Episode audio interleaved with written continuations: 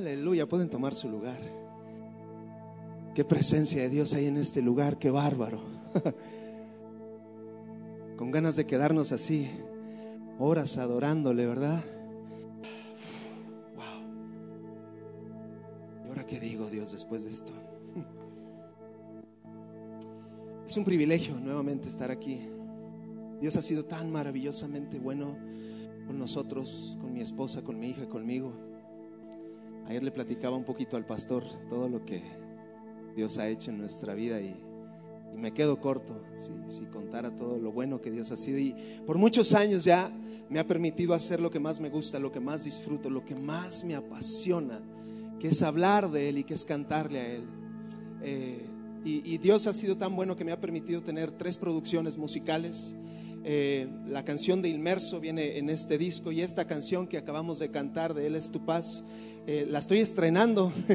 Es una canción que va a venir en el 4º disco que ya estamos preparando. Aleluya, Dios es muy bueno, mis amados hermanos. No importa cómo hayas llegado a este lugar, escúchame bien. No importa cómo hayas llegado hoy, en qué situación hayas llegado. Yo no te conozco, pero Dios sí. Y tú sí sabes en qué condición está tu corazón. Quizá todo está bien, perfecto, gloria a Dios. Pero quizá hay algún problemita que estás atravesando ahí. Quizá hay una tormenta que se ha estacionado sobre tu vida y estás triste, estás afligido, tienes temor. Déjame te digo algo, no importa cómo hayas entrado a este lugar, hoy quiero decirte algo y Dios quiere recordarte algo. Hoy puedes confiar en Dios. Hoy puedes confiar en Dios y te puedo asegurar, te lo puedo garantizar, Dios no te va a dejar, así como hasta el día de hoy no te ha dejado, no te ha abandonado, no te ha desamparado. Dios hoy quiere recordarte cuán importante, cuán valioso eres para Él y puedes confiar en Dios. Y de eso te quiero hablar, precisamente así titulé esta plática: puedes confiar. Ahora, qué fácil es decirlo, ¿no? Qué fácil es decir, sí, pues yo confío en Dios. Pero ¿realmente confiamos en Dios? Mira, cuando todo marcha bien en nuestra vida, es muy fácil decir que confiamos en Dios, pues todo está bien. Pero cuando vienen las tormentas, cuando vienen los problemas, cuando viene la aflicción, cuando viene el temor, cuando viene la enfermedad, cuando viene la escasez, cuando viene tu suegra a visitarte, va, cuando vienen esos problemas que te causan duda y te causan temor, ahí es cuando debemos de confiar más que nunca y ciegamente en nuestro Dios. Hoy más que nunca, en este mundo tan perdido, tan lleno de crisis, de violencia, de inseguridad, tan lleno de cosas tan negativas, hoy Dios quiere enseñarnos, escucha bien, hoy Dios quiere enseñarnos el cómo y el por qué debemos confiar en Él. ¿Cómo puedo hacer en medio de todo lo que estoy viviendo, en medio de todo lo que estoy viendo, en medio de todo lo que estoy sintiendo? ¿Cómo puedo confiar en Dios? Y luego, ¿por qué debo confiar en Dios? Amén. ¿Están listos? Sí, vamos a darle pues. Hay 3 beneficios, entre muchos otros. Hay 3 beneficios cuando tú y yo aprendemos a confiar en Dios. Número 1 se encuentra en Salmos capítulo 5 versículo 11. Dice: pero que vivan alegres. ¿Quién? ¿Quién puede vivir alegre? ¿Quién debe vivir alegre? Todos los que en ti confían. Todos los que en ti confían. Escucha, cuando tú y yo aprendemos a confiar en Dios, no importando las circunstancias, Dios nos promete alegría, gozo, más allá de nuestros problemas o de nuestras aflicciones. Dios nos promete alegría. Número 2, Jeremías 17 versículo 7 dice: pero benditos son ¿quién? Los que confían en el Señor y han hecho que el Señor sea su esperanza y confianza. Cuando aprendemos a confiar en Dios, Dios nos promete bendición. ¿Alguien aquí quiere ser bendecido por Dios? ¿Sí? Confía en Dios, confía en Él. alegría, bendición. Y número 3, Isaías 26 versículo 3 dice: tú guardarás en completa paz ¿a quién? Aquel cuyo pensamiento en ti persevera, porque en ti ha confiado. Número 3, Dios nos promete paz. Todos aquí invariablemente necesitamos hoy paz, ¿verdad que sí? Entonces, cuando confiamos en Dios, Dios nos promete alegría, bendición y paz. Oye, ¿qué más quieres? ¿Qué más queremos? Yo creo que aquí pudiéramos decir: bueno, hermanos, gracias, nos vemos y que Dios les bendiga, ¿ah?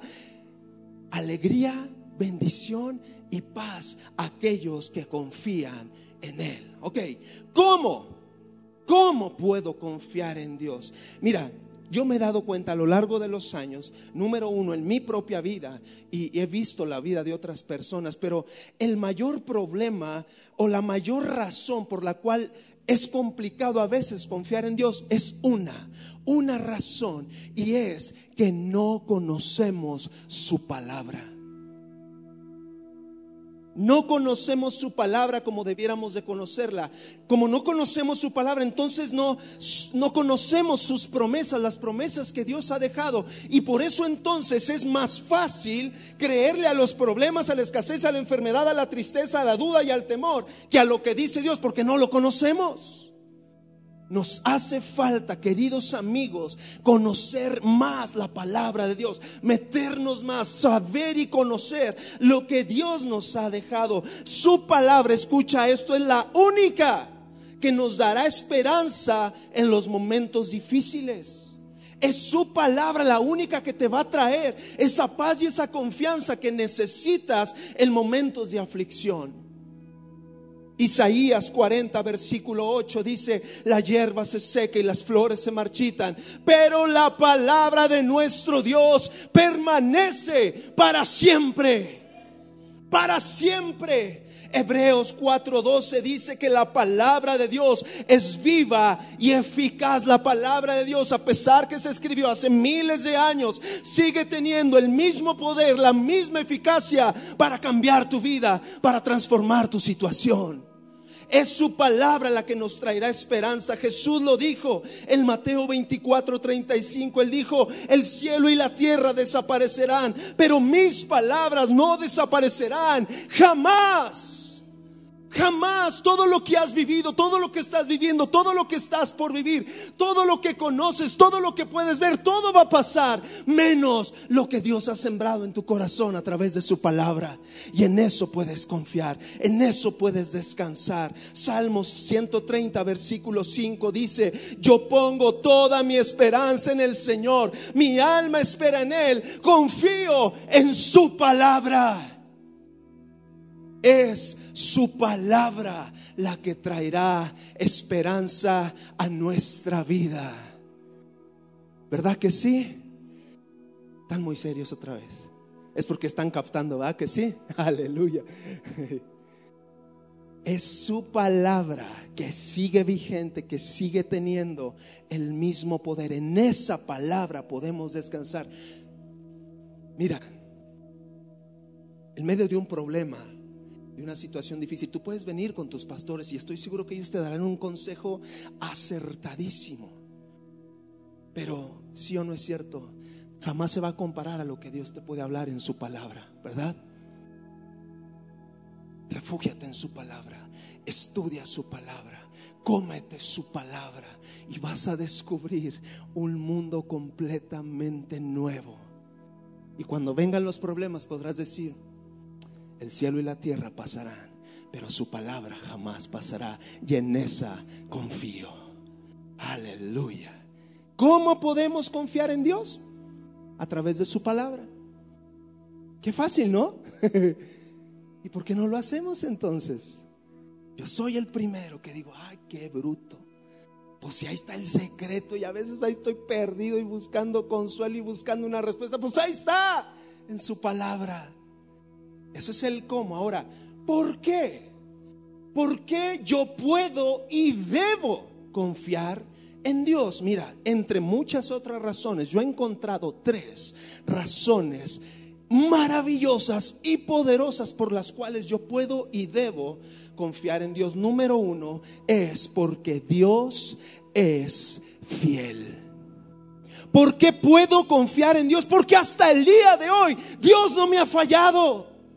¿Por qué puedo poner mi esperanza en Dios? Pues porque hasta el día de hoy, si sigo vivo, no es porque lo merezco, es por la fidelidad de Dios.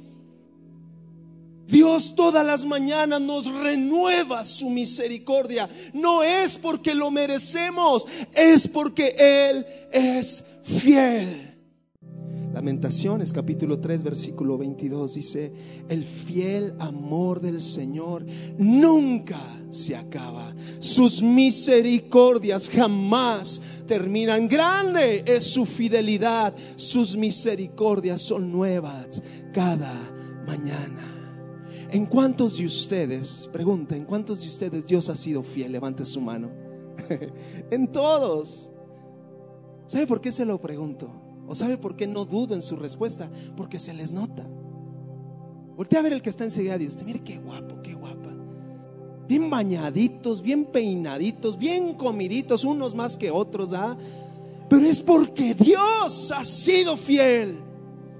A pesar de las circunstancias, a pesar de los problemas, a pesar de las noticias, que son puras malas noticias, Dios con nosotros sigue siendo más que fiel.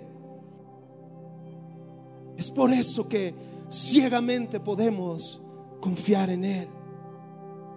Isaías 54, versículo 10 dice: porque los montes se moverán y los collados temblarán. Sobre todo aquí en Oaxaca conocen bien de lo que estoy hablando, ¿verdad? Pero no se apartará de ti mi misericordia, ni el pacto de mi paz se quebrantará, dijo Jehová, el que tiene misericordia de ti. Puede venir cualquier cosa, pero el pacto que Dios ha hecho contigo de cuidarte, de amarte, de bendecirte, nadie ni nada jamás lo romperá, porque Dios es fiel. Aún en los momentos más difíciles de tu vida, escucha esto: Él ha prometido estar contigo. Isaías 41:10. No tengas miedo, porque yo estoy contigo. No te desalientes, porque yo soy tu Dios. Te daré fuerzas y te ayudaré. Te sostendré con mi mano derecha victoriosa. Dios ha prometido sostenernos. Cuando nos sintamos derrotados, cuando nos sintamos abatidos, cuando nos sintamos caídos, ahí estará su mano victoriosa sosteniéndonos. Dios es fiel. Razón número 2 por la cual debemos confiar en Dios es muy sencillo: porque en Jesús tenemos la victoria. Fíjate nada más, porque a través de lo que Jesús hizo en la cruz del Calvario, Él ganó por ti y por mí esa victoria para las batallas de nuestras vidas. Jesús ganó nuestra victoria. Dice primera de Corintios 15:57, dice: pero gracias a Dios, Él nos da la victoria sobre el pecado y la muerte por medio de nuestro Señor Jesucristo. Y es, mis amados hermanos, a través de esa victoria que tú y yo podemos vivir seguros, seguros. Primera de Juan capítulo 5 desde el versículo 4 dice: en realidad todo el que es hijo de Dios vence lo malo de este mundo, y todo el que confía en Jesús obtiene la victoria. ¿Queremos obtener las victorias, sí o no? Confía en Jesús. Confía en Jesús. Y razón número 3, mis amados hermanos, por la cual tú y yo podemos y debemos confiar en Dios, es la más maravillosa, es la más asombrosa y es la más importante de todas, y es porque Dios te ama. Dios te ama. ¿Por qué puedo confiar en Dios? Sí, porque Él ha sido fiel. Sí, porque Él me ha otorgado la victoria a través de Jesús. Pero lo más maravilloso es porque Dios me ama. Y porque Dios me ama, por eso Él es fiel y por eso mandó a Jesús. porque nos ama con un amor eterno, con un amor inagotable, con un amor perfecto. ¿Cómo no confiar en aquel que nos amó? ¿Cómo no poner toda nuestra esperanza en aquel que nos ha dado todo? Jeremías 31, versículo 3, mi versículo favorito en toda la Biblia. Con amor eterno te he amado, por tanto te prolongué mi misericordia. Aleluya. Con un amor eterno y perfecto es con el que Dios nos ha amado. Y no solamente, escucha esto, esto no se queda ahí, hermanito. No solamente Dios nos amó. Una vez Dios te vio, se enamoró tanto de ti, te amó tanto. Y no quedó ahí su amor. Ese amor hizo que Dios quisiera adoptarte como su hijo. Primera de Juan, capítulo 3, versículo 1 dice: mirad cuál amor nos ha dado el Padre para que seamos llamados hijos de Dios. ¿Qué clase de amor ha derramado sobre nosotros que ahora tú y yo tenemos la oportunidad no solamente de decir que conocemos a Dios, sino de decir que somos hijos de Dios? Somos sus hijos por el amor que Él ha tenido para nosotros. Ya no somos huérfanos, tenemos un Padre celestial que nos ama. Cuando yo hablo de esto, y ayer le platicaba a Daniel, yo no tuve un papá. Para mí era tan difícil entender a Dios como un padre, porque yo no sabía lo que quería decir tener un papá. Pero una vez que le entregué toda mi vida, que arrancó de mi corazón todo el resentimiento, el rechazo, el odio que yo tenía contra mi padre. Mi papá no me quiso dar su apellido. Tengo nombre artístico, César Castro, nada más. Tengo un solo apellido, nada más, el de mi mamá. Porque mi papá ni siquiera eso quiso. Entonces eso marcó mi vida por muchos años. Me daba mucha vergüenza tener que decir mi nombre completo. Pero cuando descubrí lo que Jesús había hecho por mí, supe que tenía dos apellidos: César Castro, hijo de Dios. Y sabes que tú y yo compartimos ese mismo apellido.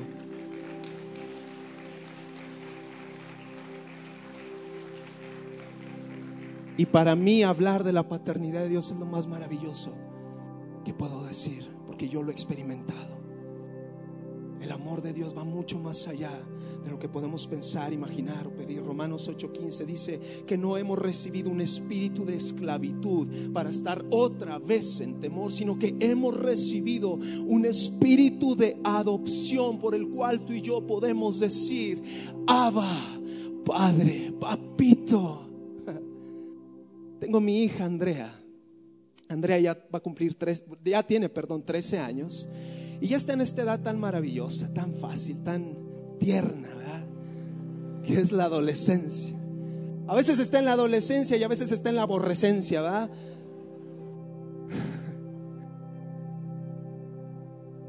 Y me acuerdo mucho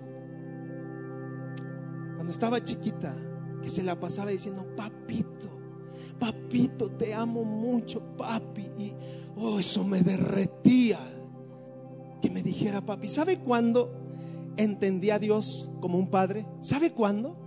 Cuando tuve por primera vez a mi hija en mis brazos.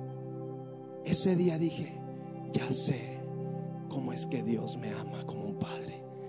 Ahora sé, ahora entiendo, porque ahora yo era papá.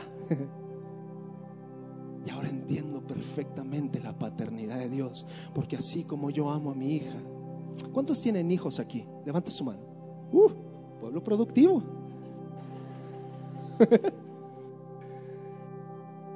Si yo voy con cada uno de ustedes que levantó su mano, 10 minutitos, y les pregunto: ¿qué quieren o qué esperan para sus hijos? ¿Usted qué me responde? Lo mejor. Así, sin pensarlo, ¿eh? Dices: yo quiero lo mejor para mi hijo. Yo estoy seguro que ninguno aquí me diría: ¿sabes qué? Yo quiero que a mi hijo le vaya mal, porque me cae gordo a veces, porque es rebelde, porque no me obedece, porque es grosero, así que yo quiero que le vaya mal en la vida. ¿Verdad que nadie? Por supuesto. Si hay alguien, por favor, pásele para orar por usted, ¿eh? Necesita oración. Nadie me diría eso, porque todos, a pesar de que a veces nuestros hijos nos fallan, nos desobedecen, son groseros. A pesar de cualquier cosa, queremos lo mejor para ellos, ¿verdad que sí? A veces Andrea, en su rato de aborrecencia, se porta mal o no tiene la mejor actitud, pero aunque ella se porte lo más mal que usted se puede imaginar, mi amor por ella no cambia, no disminuye, no desaparece, porque yo no amo a mi hija por lo que haga o deje de hacer. Yo amo a mi hija, ¿sabe por qué? Pues porque es mi hija y la amo con toda mi alma. Es la alegría de mis ojos esa chamaca y quiero lo mejor para su vida. ¿Y sabe algo? Dice Mateo 7:11: ustedes, siendo malos, con tantos errores, con tantas equivocaciones, con tantas fallas, saben dar buenas cosas a sus hijos, ¿cuánto más tu Padre que está en el cielo dará buenas cosas a los que le piden? El amor que sientes por tus hijos, por muy grande que sea, mira, chiquitito se queda ante el amor que Dios tiene para ti como su hijo. Y ahorita Ana decía este maravilloso texto: nada ni nadie nos puede separar del perfecto amor que es en Cristo Jesús. ¿Cómo y por qué puedo confiar en Él? Porque Él es fiel, porque Él me ha dado la victoria, pero lo más maravilloso, porque Él me ama. ¿Cómo no confiar en Él? ¿Cómo no confiar en aquel que nos amó?